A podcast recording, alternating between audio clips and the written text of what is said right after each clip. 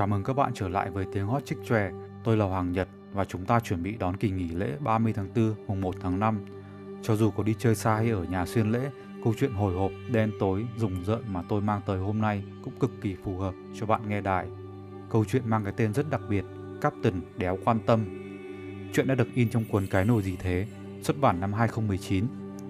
Xin cảnh báo trước, câu chuyện này có một số nội dung không phù hợp với người dưới 18 tuổi và những người dễ bị nhạy cảm quá đà còn đâu, bạn có thể thoải mái nghe cùng bạn bè, người thân, người yêu, đồng nghiệp, xếp các thứ. Dù các bạn là ai, chỉ cần là thính giả của tiếng hót trích chòe. Chúc các bạn một kỳ nghỉ lễ vui vẻ và đừng quên yêu bản thân. Còn bây giờ thì xin mời.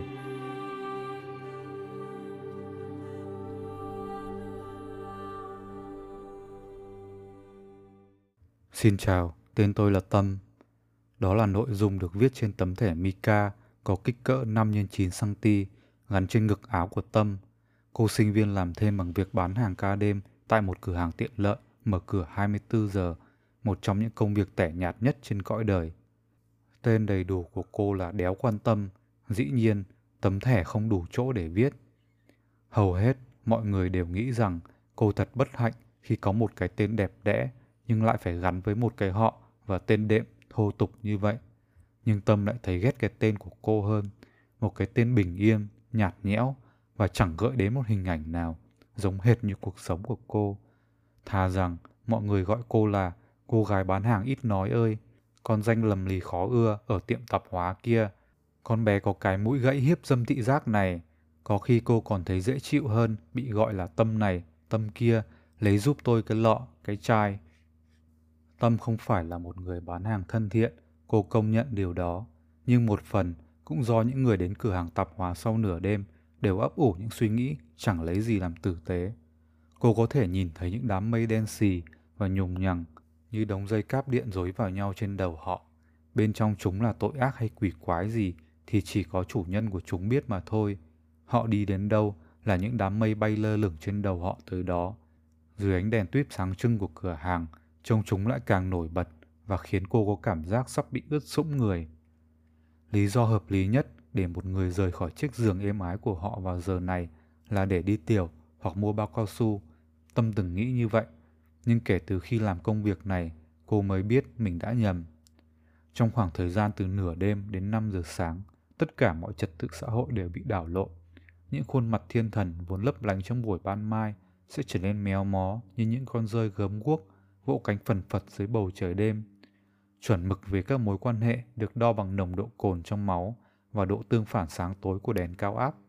Người ta uống nhiều hơn, nói nhiều hơn, hào phóng hơn, hài hước hơn và dĩ nhiên là khó kiểm soát hơn. Một số người sẵn sàng làm bất cứ việc gì miễn sao được bóng tối đồng lõa. Họ trở nên liều lĩnh và tự tin, mặc dù đa phần trong số này chỉ là những kẻ hèn nhát hoặc yêu bóng vía dưới ánh nắng mặt trời. Có lần một gã ôm cái bụng đầy máu nhờ cô lấy giúp bông băng, thuốc đỏ. Xui cho hắn là toàn bộ thuốc chữa vết thương đã được một trường tiểu học gần đó mua để học sinh thực hành sơ cứu ếch. Cuối cùng, Tâm đành phải đắp băng vệ sinh để cầm máu cho hắn. Lần khác, một cô gái trẻ đẹp với đôi mắt thâm xì năn nỉ cô đừng nói với ai là nhìn thấy ả ở đây. Sau khi mua một chiếc cưa tay, một sấp ni lông màu đen và một cái sẻng. Gần đây nhất, vào hôm thứ ba, một người phụ nữ mặc đồ trắng toát từ đầu đến chân, tóc dài xõa đến tận thắt lưng, cứ lầm lũi đi qua đi lại, rồi hỏi Tâm có nhìn thấy con trai bà ta không. Cô nói không thấy và khuyên bà ta nên mua một chai dầu gội đầu trị tóc sơ và rối. Nhưng vừa quay đi quay lại đã không thấy tâm hơi bà đâu nữa. Thi thoảng một vài khách hàng thân thiện đến trước 10 giờ tối và không có những biểu hiện đáng ngờ như trên sẽ hỏi han liệu Tâm có sợ hãi khi làm công việc này không. Cô luôn nhìn thẳng vào mắt họ trong khoảng 3 giây, rồi mới nhẹ nhàng lắc đầu. Tâm nghĩ rằng thái độ đó khiến cô trông thật ngầu và có thể được bo thêm một ít tôn trọng từ họ. Bởi lẽ, người bán hàng ca đêm tại các cửa hàng tiện lợi thường chẳng được chú ý nhiều hơn một bụi cây nơi góc đường, có khác chăng là người ta không đái bậy vào chân của Tâm. Và lại, cô không nói dối. Tuy rằng cửa hàng được đặt tại một con phố vắng vẻ nơi ven đô, rất gần những cánh đồng hoang và những bụi cây um tùm, phát ra tiếng động lạ, nhưng không giống với những cô gái cùng tuổi khác. Tâm không sợ ma quỷ, rán chuột hay người xấu. cô cảm thấy an toàn khi đứng đằng sau quầy thu ngân bằng gỗ thông và được trang bị một chiếc dùi cui điện trong tầm tay. Ngoài ra, đèn điện cửa hàng luôn sáng tới nhức mắt sẽ khiến những tâm hồn đen tối phải chịu chung cảnh ngộ với bọn thiêu thân. Đêm nay vẫn là một đêm yên tĩnh và nóng nực như bao đêm khác. Khi đồng hồ điểm không giờ, một người đàn ông hơi thở có mùi rượu nhưng đầu óc tỉnh táo ghé vào mua một chai dầu ăn 4 x 16. Đó là một loại dầu ăn rẻ tiền của Trung Quốc, đang bị nghi là chứa chất gây teo não. Thường thì chỉ có dân lao động nghèo và nhân viên các nhà hàng năm sao mua loại dầu ăn này. Tâm không muốn nhúng mũi vào chuyện của khách hàng, trừ khi họ định xâm hại đến tài sản của cửa hàng hoặc giở trò ma mãnh. Còn đâu, cô sẽ mặc kệ họ đến rồi đi. Tuy nhiên, vẫn có một số trường hợp mà cô buộc phải can thiệp do quy định về vấn đề bảo vệ sức khỏe và quyền lợi người tiêu dùng. Theo đúng quy trình, Tâm đọc cho người khách nghe khuyến cáo về các tác nhân gây hại của dầu ăn 4 x 16 và yêu cầu anh ta điền vào một tờ khai, trong đó nói rõ mua loại dầu ăn này để làm gì, có những ai chịu tác động cùng hay không, và rất nhiều những thứ nhiêu khê khác mà một người bình thường chẳng bao giờ muốn làm vào lúc nửa đêm. Không phải dùng cho con người, lời khai ngắn gọn của anh ta chẳng những không làm cô yên tâm mà trái lại còn sộc lên một mùi đen tối. Nó cũng không tốt cho vật nuôi. Nghe đồn, thành phần hóa học của nó có cả chất đã hủy diệt loài khủng long. Cô nói, nhưng mắt vẫn không rời khỏi tờ giấy khổ A4, nguệch ngoạc chữ như gà bới. Không phải cho con người, cũng không phải cho động vật. Tóm lại là không ảnh hưởng gì đến môi trường và hòa bình thế giới. Cô yên tâm chưa? Người khách bình tĩnh trả lời, như thể đã quen với việc bị vặn vẹo, tra hỏi ngay cả vào lúc nửa đêm gà gáy. Bản mặt to bành nung đúc mỡ của hắn đỏ ửng lên do trời nóng. Chẳng ngạc nhiên là dâu không mọc nổi ở cái địa tầng bê tông cốt thép này. Tâm đẩy lại gọng kính cho ngay ngắn trên sống mũi gãy, rồi thầm đánh giá bề ngoài của gã khách hàng ở cự ly gần.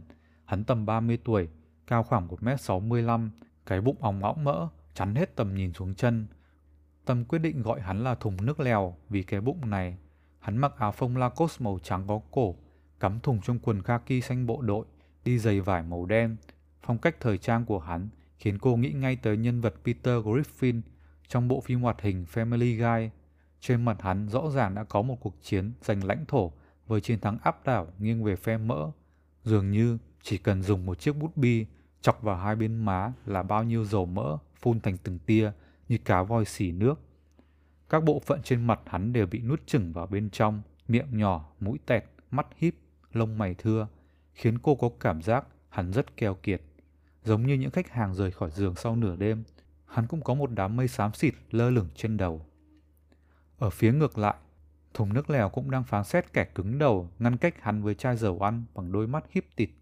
Cái cách hắn nhìn tâm khiến cô nghĩ tới hành động dí chiếc máy quét vào mã vạch của một món hàng để xem nó đáng giá bao nhiêu. Chắc hẳn hắn đang định lượng cho sự cứng rắn của tâm, hoặc tệ hơn, so sánh cô với mức giá của một ả điếm tầm tuổi và có cùng kích cỡ xương trọng. Thế rồi vẫn giữ nguyên ánh nhìn biến thái đó, hắn thản nhiên dí sát mặt vào ngực tâm, mùi rượu trộn lẫn với mùi mồ hôi khiến cô không thể dừng được việc đưa tay lên bịt mũi. Tưởng rằng hắn định sàm sỡ mình nên tâm lén dùng tay còn lại nắm chặt chiếc rùi quy điện. Nhưng hóa ra hắn chỉ đang cố gắng đọc tên cô trên tấm thẻ màu trắng viết bằng bút dạ đen. Tên cô là Tâm đúng không? Hắn hỏi. Người và tên đều rất hợp nhau đấy. Nếu tất cả công dân của cái đất nước này đều sống và làm việc có tâm như cô, thì chắc chúng ta đã làm bá chủ thế giới rồi. Khi thấy đã làm Tâm khó chịu đủ rồi, hắn lùi lại rồi tiếp tục. Cô Tâm, cô bao nhiêu tuổi rồi? Đừng nói, để tôi đoán. Hắn đưa ngón tay lên trước mặt Tâm, như thể cô sẽ trả lời hắn vậy. Chắc cô chưa quá 20 tuổi đâu. Tôi từng hẹn hò với vài cô gái tầm tuổi cô, nên tôi hiểu tâm lý lứa tuổi này lắm. Ấy khoan, xin đừng cười tôi vội. Hắn phủ đầu trước khi Tâm kịp thể hiện thái độ khinh thường. Chắc cô sẽ nghĩ với hình dáng thế này mà đòi có bạn gái sao? Nhưng thực sự là vài năm trước khi chưa bị rượu bia và áp lực công việc đầu độc, trông tôi cũng sáng sủa lắm đấy, lại còn khéo ăn nói nữa, nên cũng có vinh dự được vài lần gieo hạt giống ở những vùng đất chưa có dấu chân đàn ông. Những cô gái như cô luôn cho rằng mình khác biệt so với đám đông, mạnh mẽ hơn lũ bạn thân của mình và chẳng bao giờ bị ảnh hưởng bởi những luồng sóng tiêu cực mà xã hội xô vào. Sự thực là chỉ vài năm nữa thôi, cô sẽ nhận ra mình nhỏ bé và tầm thường thế nào. các cô sẽ để lũ con trai thọc tay vào quần lót ngay trong buổi hẹn đầu tiên, sẽ văng tục trên Facebook mỗi khi bị sếp mắng mỏ và đồng nghiệp chơi xỏ, sẽ dương mắt ếch lên chứng kiến lũ trẻ con bán vé số dạo bị bọn ma cô đánh đập mà chẳng mảy may thương xót. Thế nên cô Tâm ạ, à, tôi khuyên cô hãy bắt đầu tập cách đứng gần bóng tối ngay từ bây giờ, bởi sẽ có một ngày ánh sáng mặt trời rời bỏ cô. Lúc đó, màn đêm sẽ là thứ duy nhất bảo vệ cô đấy. Nếu được nhắm mắt lại, chắc hẳn Tâm sẽ nghĩ người đang nói chuyện với cô là ông bố nát rượu của mình.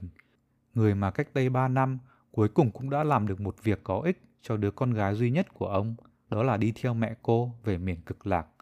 Chính ông là người đã thốt ra câu đéo quan tâm khi người ta làm gián đoạn cuộc nhậu để báo tin vợ ông đang đau đẻ quằn quại ở nhà hộ sinh, để rồi báo uất ức tới mức viết nguyên văn câu đó vào giấy khai sinh cho đứa con gái vừa chào đời. Cái mùi hôi nồng của rượu, cái giọng lưỡi triết lý thoạt nghe đầy thông tuệ về nhân sinh quan nhưng thực ra toàn lời vô nghĩa. Đó là tất cả những gì Tâm còn nhớ về bố, một gã trí thức bất tài, chẳng quan tâm tới cái gì trên đời ngoài uống rượu và chửi rủa chế độ. Cứ lấy bất cứ thứ gì ông muốn, tôi không quan tâm nữa. Tâm nói, cô quyết định rằng mức lương cho công việc này không xứng đáng để mình phải chịu đựng sự tra tấn về tinh thần đang diễn ra. Tâm không thể ngờ rằng đó là quyết định sai lầm nhất trong suốt sự nghiệp làm thu ngân ban đêm của mình. Bằng một động tác dứt khoát và nhanh nhẹn tới không ngờ so với cơ thể nặng nề, hắn giật phăng chai dầu ăn đặt trên quầy rồi quay lưng bước đi, nhưng đó chỉ là động tác giả để đánh lạc hướng tâm, khiến cô nghĩ rằng mình đã an toàn mà mất cảnh giác, để cô không nhìn thấy các ngón tay của hắn đang bóc lớp ni lông bịt nắp chai rồi bật thật mạnh bằng đầu ngón tay như khui sâm panh, khiến chiếc nắp văng lên không trung, trong khi ánh mắt của Tâm còn đang mải nhìn lên vật thể lạ lơ lửng trên trần nhà, thì hắn đã xoay người lại và bóp thật mạnh chai dầu ăn bằng cả hai tay, để tất cả chất lỏng vàng vọt và chân tuột phun trào trực diện vào người cô. Cặp kính cận đã bảo vệ đôi mắt của Tâm khỏi thứ chất lỏng nhờn nhợt đó, nhưng cô chẳng còn nhìn thấy gì tiếp theo nữa. Có tiếng bước chân rậm mạnh, tiếng thân người trượt lên mặt quầy thu ngân hất đổ mọi thứ. Những gì Tâm nhận ra sau đó là mình đã bị một tảng thịt khổng lồ đè lên người. May cho Tâm, chiếc rùi cui điện vẫn đang nắm chặt trong lòng bàn tay của cô. Dù chẳng nhìn thấy gì, Tâm vẫn bật công tắc và khua cái vật thể đang phát ra tiếng sẹt sẹt đó vào bất kỳ khoảng không nào mà cánh tay vươn tới. Một âm thanh như tiếng nổ cầu trì phát ra cùng ánh chớp lóe sáng, mùi khét bốc lên. Ngay sau đó, tiếng sấm chớp đùng đoàng kéo theo một cơn mưa tầm tã chút xuống. Từng dòng nước ấm ấm tưới ướt đẫm hàng hóa trên kệ, tràn xuống nền nhà, leo vào từng ngóc ngách và bốc hơi nóng nghi ngút. Chỉ trong chớp mắt, toàn bộ cửa hàng bách hóa trở thành phòng sông hơi. Mày làm cái đéo gì vậy? Thùng nước lèo chửi bới trong cơn hoảng loạn. Cơ thể chân tuột vì nước mưa và dầu ăn đã khiến hắn trượt khỏi người Tâm. Tuy đã được tấm lưng to bản của thùng nước lèo che chắn khỏi cơn mưa, nhưng Tâm cũng tối tăm mặt mũi với đống hơi nước nồng nặc mùi giấm chua loét, sộc thẳng vào phổi, qua chiếc mũi gãy, thấm vào đôi mắt tèm nhem, qua cặp kính cận 6 độ, len lỏi tới tận não, qua hai mảng nhĩ bút đau. Cô cố gắng bịt tất cả lỗ hổng trên mặt mình, nhưng rồi vẫn phải gắng gượng ngồi dậy để nôn thốc nôn tháo đĩa cơm gà đã ăn lúc tối. Ở chỗ sàn nơi Tâm đang ngồi, bắt đầu có cảm giác sụt lún. Cô đã nghĩ rằng do hơi nước nóng làm da mình trở nên mềm và nhạy cảm hơn. Nhưng rồi hai bàn tay đang chống trên sàn làm điểm tựa, dần nhẹ bẫng đi, khiến cô hụt hẫng mà ngã ngửa về phía sau. Tâm chắc mẩm rằng mình bị trượt tay do sàn ướt và gáy của cô sắp được giao lưu với gạch men lót sàn. Nhưng không, cô chìm xuống một vũng lầy đặc sệt màu trắng đục như sữa đặc có đường, chẳng những quá hạn sử dụng mà còn bị lưu cữ quá lâu trong tủ lạnh. Đến khi hoàn toàn chìm nghỉm trong bể sữa quá đắt đó, mùi khai biến mất, thay thế bằng mùi lưu huỳnh và mùi nước mưa.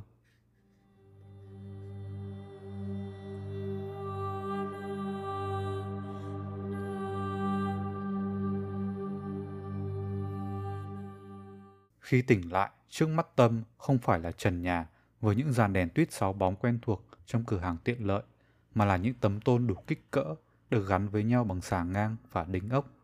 Cô bật dậy, thấy mình đang nằm trên một chiếc giường bẩn thỉu, bên trong một nơi giống như căn lều được dựng lên bằng những tấm vách tôn. Tâm chạy ra bên ngoài, bốn bề là đồng không bông quạnh. Cô đang đứng cạnh một con đường mòn dẫn tới công trường vẫn sáng đèn, cách đó khoảng hai cây số. Còn nơi cô vừa bước ra, quả thực là một căn lều lập bằng mái tôn rách nát, được dựng gần con đường. Tâm nhận ra có điều gì đó không ổn khi nhìn vào chân cột đèn cao áp bên kia đường. Ban đầu cô nghĩ rằng chiếc cột đèn này có vẻ cao hơn bình thường, nhưng sau khi nhìn xuống đôi chân trần nhỏ dính đầy bùn đất khô, cũng như đôi tay bé tẹo với những ngón tay ngắn và gầy tới mức chỉ còn da bọc xương, Tâm hiểu rằng chính cô mới là thứ không ổn ở đây. Ở đoạn đường phía trước căn lều có một vũng nước rất to với vết hằn sâu do bánh xe tải tạo ra. Tâm bước tới đó bằng đôi chân ngắn ngủn lạ lẫm. Dưới ánh sáng vàng rực không thể che giấu của đèn cao áp, khuôn mặt một đứa bé gái khoảng 12, 13 tuổi hiện ra. Trên mặt nước có màu nâu của bùn và dầu diesel nổi láng váng. Nó có mái tóc sơ rối, da đen nhèm, với bụi bẩn bám khắp mặt, nhưng lại sở hữu đôi mắt to và sáng, giống như những đứa trẻ trên bìa tạp chí địa lý quốc gia. Mặc dù đang giữa mùa hè nóng tới phát điên, con bé vẫn mặc một bộ quần áo ở nhà dành cho mùa đông, đã bục chỉ và có những lỗ thủng nhỏ. Tâm hoảng sợ đến mức không thể kiểm soát được độ mở của miệng. Đứa bé cũng bắt trước cô, khoe hàm răng sâu và vàng ẩn sau khóe miệng đang há to hết cỡ. Chị Mít, chị làm gì ngoài này vậy? Một đứa bé trai tầm 8-9 tuổi, có khuôn mặt và những vết bẩn giống hệt như con bé dưới mặt nước, đang đứng trước cửa lều nhìn Tâm với ánh mắt tò mò. Nó diện độc một chiếc quần đùi, khoe thân hình da bọc xương. Mít ư, ai là Mít? Tâm hỏi nó bằng giọng đứt quãng, do hai hàm răng không ngừng va vào nhau. Thằng bé tiến lại gần Tâm với đôi chân thoăn thoắt, nó nắm cổ tay áo cô. Chị bị làm sao thế? Mau vào nhà đi. Đứng ngoài này coi chừng bị ông ba bị ăn thịt đấy. Vừa dứt lời, nó kéo Tâm quay vào lều. Thằng bé khỏe hơn rất nhiều so với dáng người thấp còi và cái bụng trương phình vì run. Trong căn lều rộng khoảng 20 mét vuông, chỉ có một cái giường gỗ mục nát, một cái bàn ăn bằng inox sắp rụng mất chân, một đống rẻ rách cùng chai lọ nằm nơi góc phòng. Tâm ngồi ghé mông trên chiếc ghế nhựa sắp gãy cạnh bàn ăn, hết nhìn đống phế thải bẩn thỉu chất tứ phía, rồi lại ngó đứa bé đang ngồi dựa lưng vào thành giường và cũng đang nhìn lại cô với vẻ lo lắng. Chị Mít, sao tự nhiên chị kỳ lạ vậy? Có phải vì đói quá không? Thằng bé rụt rè hỏi. Dù rất nóng, nó vẫn chùm tấm chăn rách dưới dính đầy bụi bẩn lên ngang mặt như để che giấu mình khỏi ánh mắt khó hiểu của Tâm. Chị sẽ không ăn thịt em đấy chứ? Nó lại hỏi. Thì ra đây chính là nỗi sợ hãi của nó nãy giờ. Cô định trả lời là không, hoặc chí ít cũng lắc đầu để cu cậu yên tâm. Nhưng nó đã vùng dậy khỏi giường và reo lên. Hình như bố về, em ngửi thấy mùi rượu. Có tiếng bước chân dẫm trên con đường đầy sỏi đá và cành cây, tiếng thở mạnh của người đang hét hơi, kèm theo mùi rượu ngày càng nồng nặc. Một bóng người mượn ánh sáng đèn cao áp hắt vào trong lều. Tâm đang ngồi ở góc chéo cửa nên không thể nhìn thấy người đó. Nhưng thằng bé thì đã thay đổi sắc mặt từ hy vọng sang sợ hãi. Nó vội chạy tới nấp sau lưng Tâm, mặc dù mới cách đây vài giây vẫn còn sợ bị cô ăn thịt. Kẻ đang đứng trước cửa chính là thùng nước lèo. Tâm bật dậy khỏi ghế. Dù đang trong phòng kín, nhưng cô cảm thấy như bị một cơn gió lạnh từ đâu đó quật vào gáy. Vẫn là bộ dạng say xỉn và bệ rạc, như một miếng thảm chùi chân nhà vệ sinh, nhưng lần này có vẻ hắn đã nốc nhiều rượu hơn, nên phải dựa vai vào một bên thành cửa để không ngã rúi rụi. Cũng giống tâm, hắn quét đôi mắt ti hí đờ đẫn một lượt khắp căn lều, rồi dừng lại thật lâu trước hai đứa trẻ con đang rúm gió một góc. Thùng nước lèo tiến tới chiếc giường một cách vất vả, đoạn ngồi phịch xuống, khiến rát giường như muốn gãy tan thành trăm mảnh.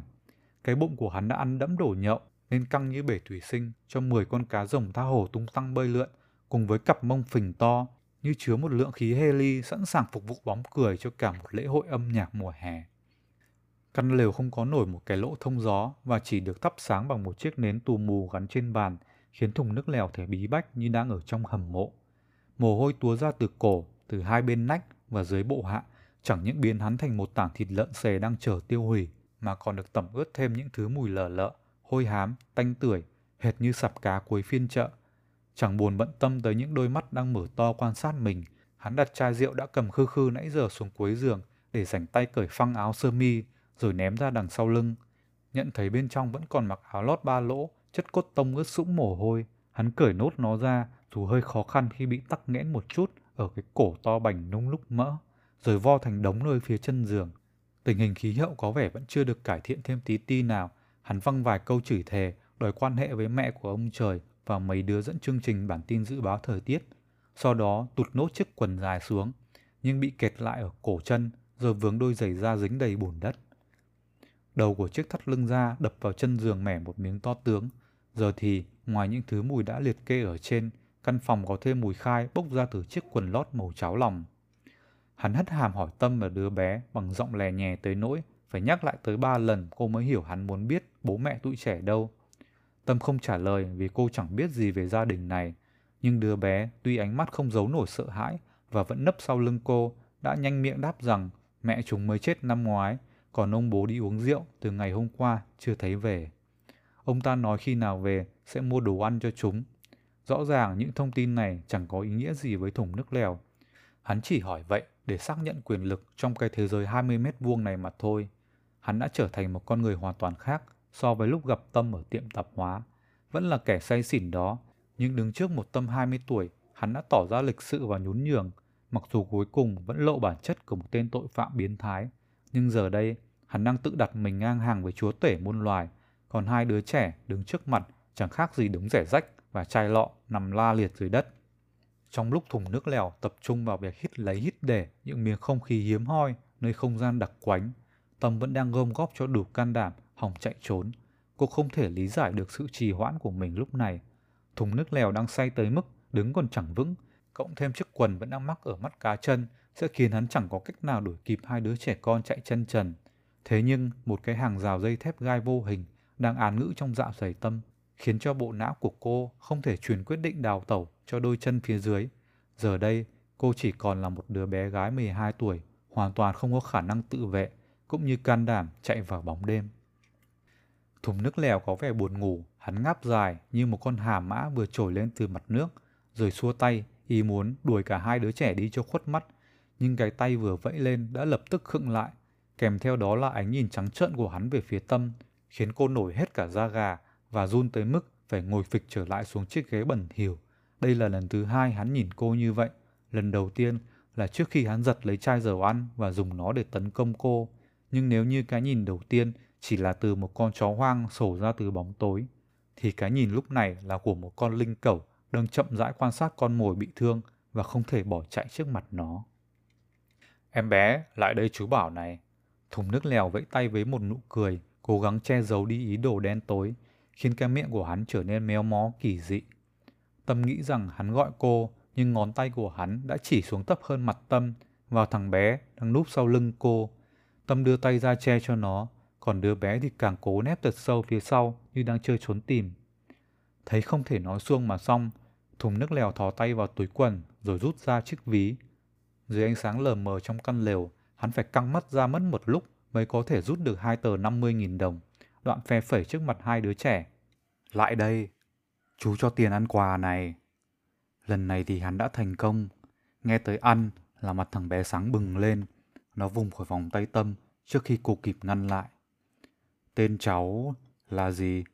Cháu đói chưa? Hắn ghé sát vào mặt thằng bé mà hỏi bằng giọng nức cụt. Cháu là Na, chị cháu là Mít. Bọn cháu chưa ăn gì hai hôm rồi ạ. Thằng bé đáp rất lễ phép và đầy phấn khởi. Lại một lần nữa, cơn đói khiến nó sẵn sàng tỏa hiệp với bất kỳ rủi ro nào mà ở tuổi đó chưa có sự đề phòng. Na ngoan lắm, giờ nói chú nghe, cháu thích ăn gì nhất nào? Hắn tiếp tục hỏi và xoa đầu đứa bé bằng bàn tay còn lại.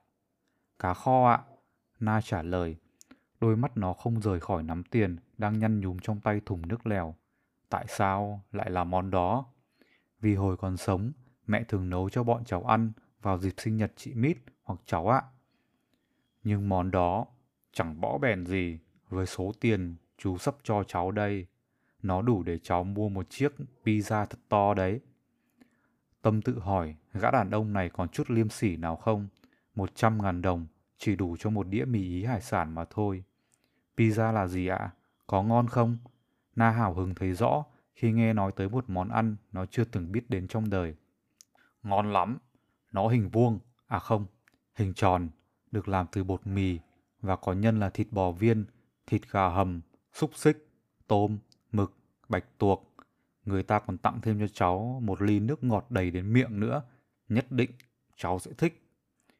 Một chiếc pizza đó đủ cho cháu và chị Mít ăn mấy bữa ạ? À? Thằng bé đã chảy nước dãi xuống tận cằm, nó chùi bằng cổ tay đầy ghét. Hai hoặc ba bữa, nếu cháu ăn dè sẻn có thể tới bốn bữa. Thùng nước lèo vẫn kiên nhẫn trả lời thằng bé bằng ngữ điệu lè nhè. Cuối cùng, Na cũng đồng ý nhận nhiệm vụ đi mua bánh pizza, Trong lúc đó, chị Mít sẽ ở đây nói chuyện với quý ông say xỉn nhưng tốt bụng nhất thế gian này cho đỡ buồn. Thằng bé quá ngây thơ, cầm tờ tiền chạy biến ra cửa, mà thậm chí chẳng biết có thể mua được cái gì giữa trốn dế kêu quạ khóc này lúc nửa đêm. Nó để cho cơn đói khát dẫn lối vào thẳng cái miệng tham lam của bóng tối. Nhưng dù sao, nó vẫn an toàn hơn chị của nó. Khi chỉ có một mình với gã đàn ông to gấp ba lần mình, Tâm mới bắt đầu nhận thức một cách nghiêm túc về bi kịch sắp ập xuống. Cô nhớ tới những con thỏ bị nhốt trong chiếc chuồng sắt chật hẹp ở một nhà hàng từng ghé ăn.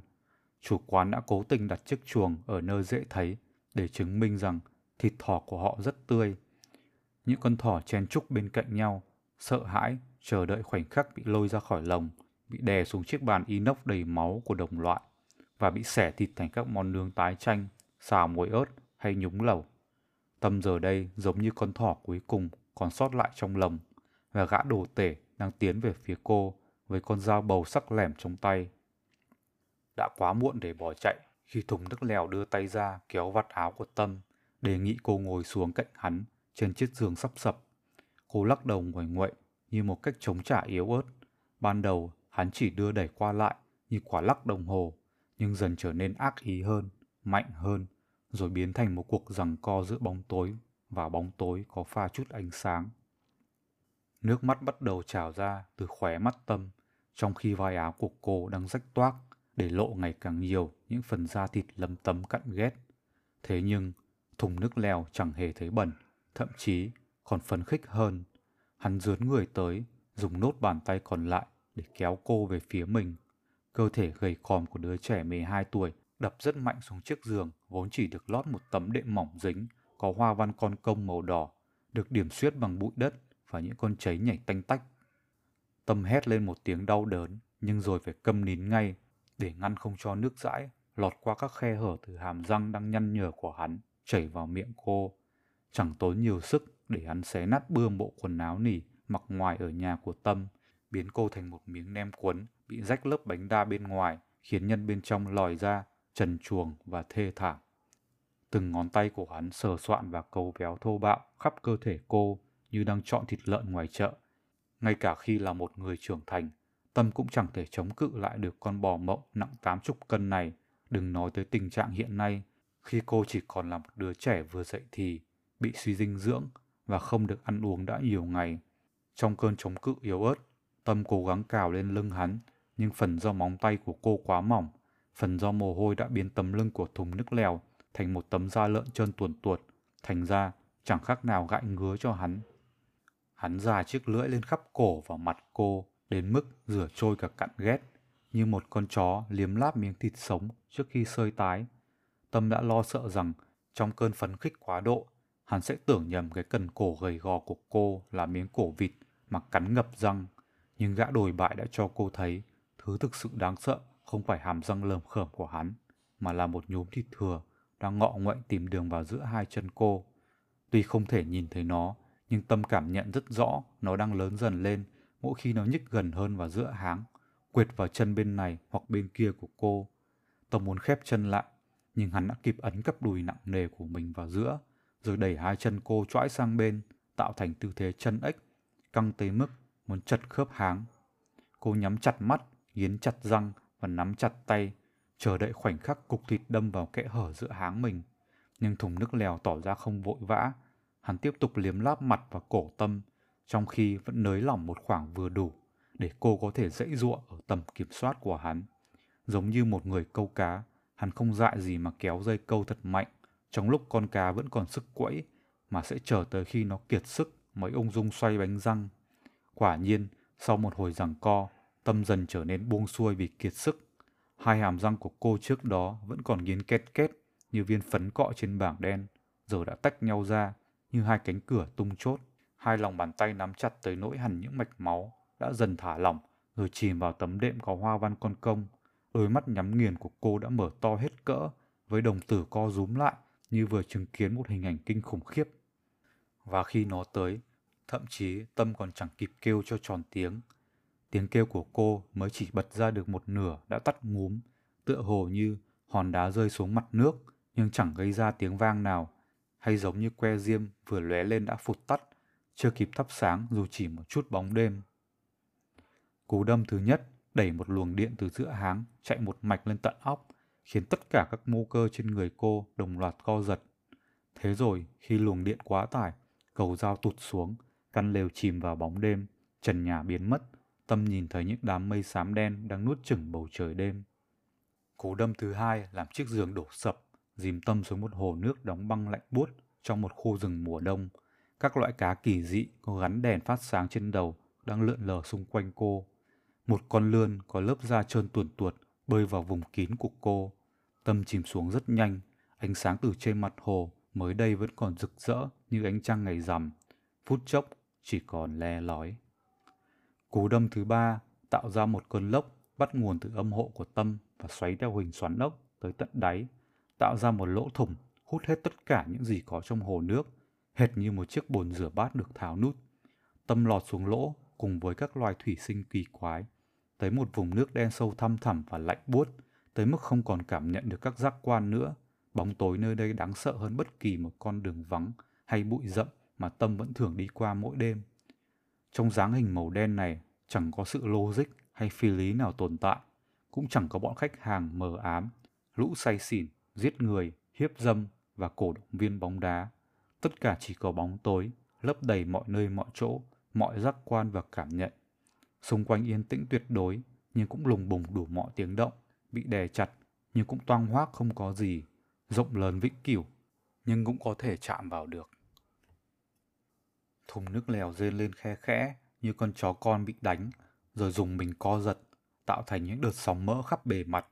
Tâm bừng tỉnh, thấy mình vẫn đang nằm trên giường với tấm đệm bẩn thỉu đầy đất cát dưới lưng và tảng thịt 80 cân đè lên người. Cơn ác mộng vẫn chưa kết thúc trong căn lều bẩn thỉu và nóng bức, máu đã khô dưới háng, cháy giận đang nhảy tanh tách trên mặt. Trời ơi, mày làm gì con tao thế này? Một tiếng quát rất to như chiếc xe tải lao vào màng nhĩ, khiến cả Tâm và thùng nước lèo đều giật mình. Hắn vội bật dậy và luống cuống xỏ chiếc quần lót vào chân, nhưng giờ có muốn chuồn cũng đã muộn. Lối ra duy nhất đã bị chặn lại bởi một cái bóng to lớn hơn cả hắn. Cái bóng cầm một chiếc đèn pin trên tay và soi thẳng vào thùng nước lèo, khiến hắn trông giống hệt một diễn viên đang diễn cảnh khỏa thân trên sân khấu hài. Cái bóng hùng hổ tiến đến chỗ thùng nước lèo, đoạn vung cánh tay to và rắn chắc ngang mặt hắn. Máu chảy ồng ngọc từ mũi vào miệng thùng nước lèo. Hắn buộc phải dùng chiếc áo sơ mi nhầu nát, chưa kịp mặc lại để cầm máu. Nhìn xem mày đã làm gì con bé này. Cái bóng giờ đây đã dần hiện hình là một người đàn ông tuổi trung niên. Tuy khuôn mặt của ông vẫn chìm trong bóng đêm, nhưng tâm đoán ông là bố của hai đứa trẻ. Có lẽ ông ta là công nhân một công trường gần đây, xét theo giọng nói to đầy uy lực và cơ thể săn chắc, vạm vỡ. Ông bố chĩa thẳng đèn pin vào Tâm làm cô lóa mắt. Quần áo của Tâm đã rách nát hoàn toàn. Cô đành che thân bằng chiếc chăn thô ráp và có mùi khai. Sau đó, ông ta chuyển đèn pin xuống cằm của mình để toàn bộ gương mặt được chiếu sáng. Ông gần giọng với thùng nước lèo. Nhìn thẳng vào mặt tao đây.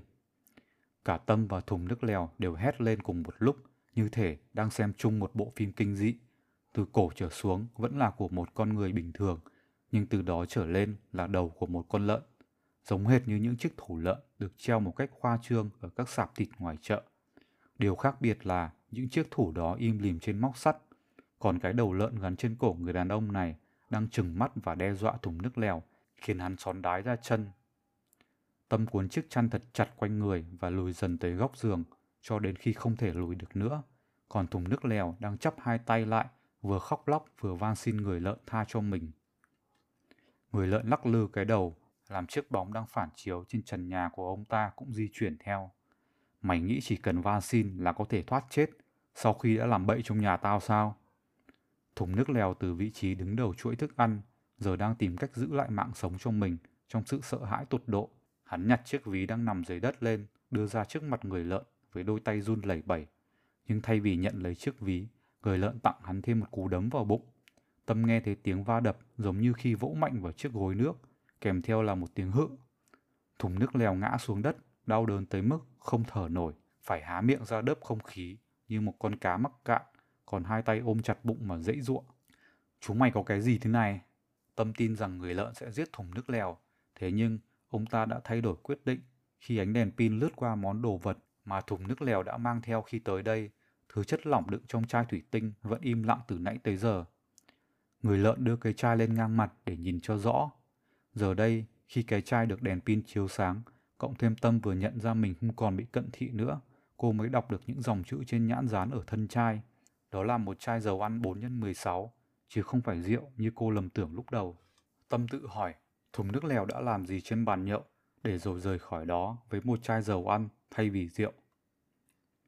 Người lợn chẳng nghĩ nhiều như Tâm, ông ta mở nút chai và tu ở ngực dòng chất lỏng màu vàng bị nghi có chứa chất gây teo não vào cuống họng. Cái mõm lợn quá dài nên người lợn phải đút cổ chai vào rất sâu bên trong miệng rồi lắc lắc ít chai để tạo lực đẩy cho dầu ăn xuống nhanh hơn. Sau khi cái chai đã cạn từ đáy, người lợn hả hê ném vỏ chai xuống đất rồi kéo thùng nước lèo dậy. Mày có muốn sống mà ra khỏi đây không? Ông ta dí sát chiếc đèn pin vào mặt thùng nước lèo, hòng gây áp lực cho hắn. Dĩ nhiên, hắn gật đầu lia lịa. Tốt lắm, người lợn tiếp tục. Lần tới hãy quay lại đây với một chai tương tự. Không, nhiều gấp đôi đi. Mày sẽ được tiếp tục vui vẻ với con bé này. Nói rồi, ông ta chiếu thẳng ánh sáng vào mặt Tâm như đang giới thiệu một con thỏ sống cho khách nhậu. Thậm chí là người lợn bỏ lửng câu nói trong giây lát. Thằng em của nó cũng được. Thùng nước lèo vẫn sợ hãi tới ứa mồ hôi hột, nhưng cổ họng đã bắt đầu thở đều hơn. Hắn gật đầu như bổ củi, tới khi người lợn buông cánh tay hắn và ra hiệu cho hắn biến đi. Chỉ còn lại Tâm và người lợn, cùng với chiếc đèn pin compact tiết kiệm nhiên liệu. Căn lều trở nên yên tĩnh tới mức có thể nghe được tiếng thở khò khè qua lỗ mũi loài lợn. Người lợn chậm rãi ngồi xuống mép giường, đặt chiếc đèn pin xuống và cho quay lên trần. Ánh sáng phản chiếu lên tấm tôn, làm sáng bừng cả căn lều, không thua gì bóng đèn tuyếp. Ông ta đặt tay lên mép của tấm chăn, ngay cạnh bàn chân đã bật móng và dính đầy đất cát của Tâm. Cô nắm chặt mép kia của tấm chăn trong tay mình, sẵn sàng cho trò chơi kéo co. Đừng sợ, ta không làm gì con đâu. Ta không thích, à không, nói chính xác thì ta không có nhu cầu giống như các con, giống như loài người. Đây là lần đầu tiên người lợn nói với giọng điệu bình thường, nghe có tiếng lạo xạo như nhai cám. Thấy Tâm vẫn không trả lời, ông ta tiếp tục. Bố của con đã ăn thịt quá nhiều đồng loại của ta, nên hôm nay ta đã ăn hắn. Công bằng thôi. Người lợn vỗ vỗ vào cái bụng phình to nhưng rất săn chắc của mình. Tuy nhiên, từng đó vẫn chưa đủ để trả hết những tội lỗi của hắn. Thế nên, con và em của con sẽ trả nợ thay bố, nhé. Các con là những đứa con có hiếu mà, phải không? Người lợn dí cái mũi lợn vào gần người Tâm mà hít ngửi, như để đánh giá xem con bé này chất lượng tới đâu. Tên con là gì? Tâm phải không? Dù nãy giờ rất nhiều thứ kỳ quái đã xảy ra, Tâm vẫn không hề biểu lộ một cảm xúc thái quá nào. Nhưng khi nghe cái tên của mình được nhắc tới, cô không thể kiềm chế được nữa. Làm sao ông biết? Cô hét to tới mức khiến người lợn phải lùi lại. Ông ta nhanh chóng đưa một tấm thẻ Mika có chữ viết bằng bút dạ đen ra trước mặt Tâm. Chứ không phải đây là bảng tên của con sao? Một bàn tay chai sạn và dơ bẩn cọ mạnh vào cổ và gáy đã đánh thức Tâm đúng lúc đó. Cô hốt hoảng bật dậy, thấy mình đang ở sau quầy thu ngân, bên trái là thùng nước lèo, nằm sấp, không động đậy, bên phải là thằng bé Na, với đôi mắt to tròn hoang dại cùng nước da xanh tái bẩn thỉu. Ở đây có bán pizza không ạ? Na xòe hai tờ giấy bạc 50.000 đồng nhàu nát trước mặt Tâm và rụt rè hỏi.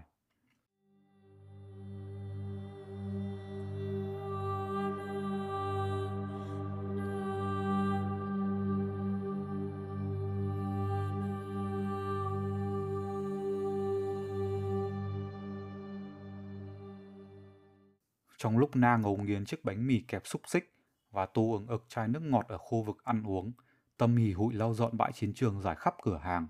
Mặc dù mệt mỏi dã rời về thể chất và ám ảnh tột độ về tinh thần, cô vẫn không muốn nghỉ tay do sợ phải đối diện với đám mây cảm xúc tồi tệ đang treo trên đầu mình.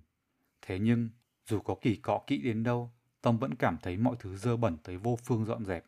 Sàn nhà vẫn ám màu vàng ố của dầu ăn, và giữa những kẽ gạch lát là nhớp nháp chất lỏng kèm bụi đất. Trên quầy thu ngân, mọi đồ vật từ giấy in hóa đơn, máy tính tiền, các loại thẻ cào điện thoại, bao cao su và kẹo ngậm ho đều ướt sũng, nhầu nhĩ, dính chặt vào nhau như đống cặn dưới đáy thùng rác. Tâm cảm thấy tuyệt vọng, cho dù có sử dụng tất cả xà phòng, nước rửa chén, dung dịch cọ bồn cầu, thuốc tẩy trên cõi đời này cũng không bao giờ rửa sạch sự bẩn thỉu trong tâm hồn và trên cơ thể của cô.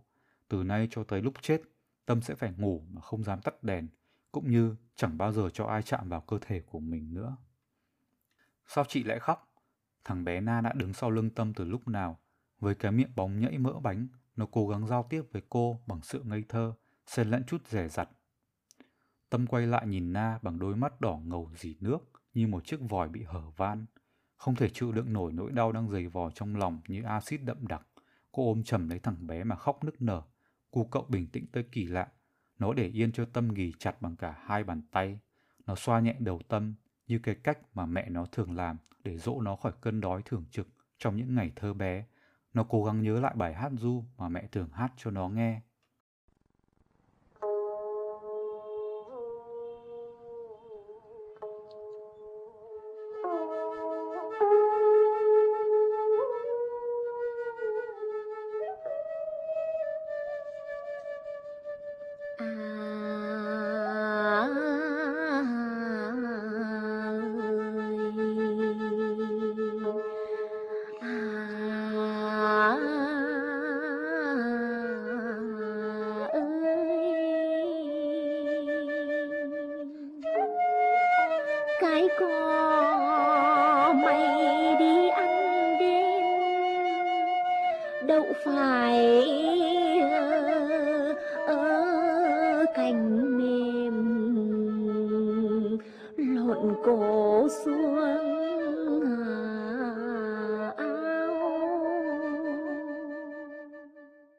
Bài hát du thi thoảng lại đứt quãng vì thằng bé quên mất lời hoặc phải nghỉ để lấy hơi.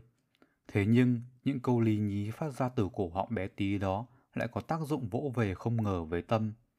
Cô chưa từng được người mẹ khốn khổ khốn nạn, yêu thương suốt cả tuổi thơ của mình. Thay vào đó, bà coi cô như chiếc thớt để chém mỗi khi con cá bố nhậu xỉn và chửi bới.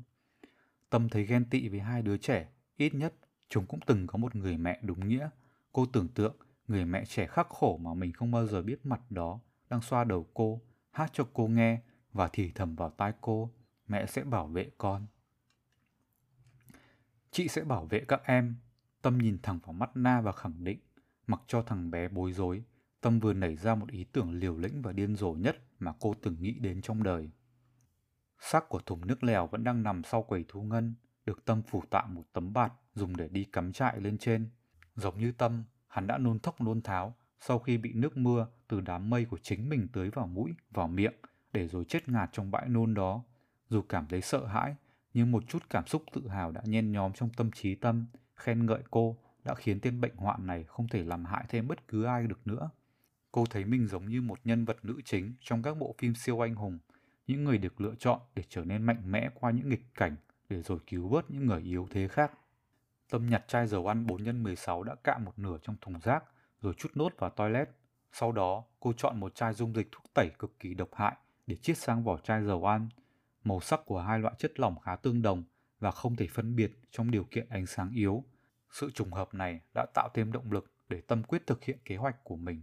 Để chắc ăn, Tâm cài thêm ba con dao làm bếp xung quanh thắt lưng, kéo áo phông ra ngoài quần để che đi. Cô cũng không quên nhét hộp sơ cứu và chiếc rùi cui điện vào túi sách. Khi Tâm đã chuẩn bị xong thì cũng là lúc bé Na ôm cái bụng căng phồng của mình vì quá no. Đây là lần đầu tiên kể từ khi cha sinh mẹ đẻ, nó được ăn uống thỏa thích thế này. Tâm lau miệng cho thằng bé bằng một chiếc khăn giấy và hỏi nó đã sẵn sàng đi chưa. Đi đâu ạ? À? Thằng bé thắc mắc. Đi cứu chị Mít. Tâm trả lời. Tuy không hiểu lắm việc giải cứu này có ý nghĩa gì, Na vẫn đứng dậy và đi cùng Tâm ra ngoài. Cô để đèn sáng và lập tấm bảng, xin lỗi, chúng tôi đóng cửa ra đằng trước. Còn rất lâu nữa mới bình minh và Tâm cần một nguồn ánh sáng giữa bốn bề bóng tối này làm cột mốc. Em có nhớ đường về nhà không? Tâm hỏi Na sau khi đặt nó ngồi đằng trước cô trên chiếc Honda Cup. Thằng bé gật đầu. Tiếng động cơ xe máy nổ vang như tiếng chó sủa. Báo hiệu sự tĩnh lặng của con phố ven rìa ngoại thành đã chấm dứt. Tâm cho xe chạy với tốc độ từ từ. Đèn pha xe chẳng dõi xa hơn ba thước làm cô phải rất vất vả khi đi trên con đường mòn đầy sỏi đá và các ổ gà ngập nước. Ngó qua gương chiếu hậu, cửa hàng tiện lợi sáng trưng và an toàn đang dần vụt khỏi tầm mắt của Tâm, khiến cô trào lên một niềm tiếc nuối khó tả, như thể phải từ biệt một người bạn đã che chở cho cô bấy lâu để lao vào một chuyến phiêu lưu mạo hiểm không biết trước kết cục. Tâm chẳng bao giờ sợ những khách hàng quái dị bởi cô tin rằng những chiếc đèn tuyết sáu bóng và quầy thu ngân có thể bảo vệ cô trước mọi thế lực hắc ám. Nhưng giờ đây, cô đã không còn vô can với bóng đêm nữa. cô đã trở thành nạn nhân hay đồng lõa hay đối thủ của nó. Cô cũng chẳng biết, nhưng cô biết rằng mình đã biến thành một phần của bóng đêm và cô phải sống với nó. Tên cô là đéo quan tâm, nhưng kể từ giờ phút này, cô sẽ quan tâm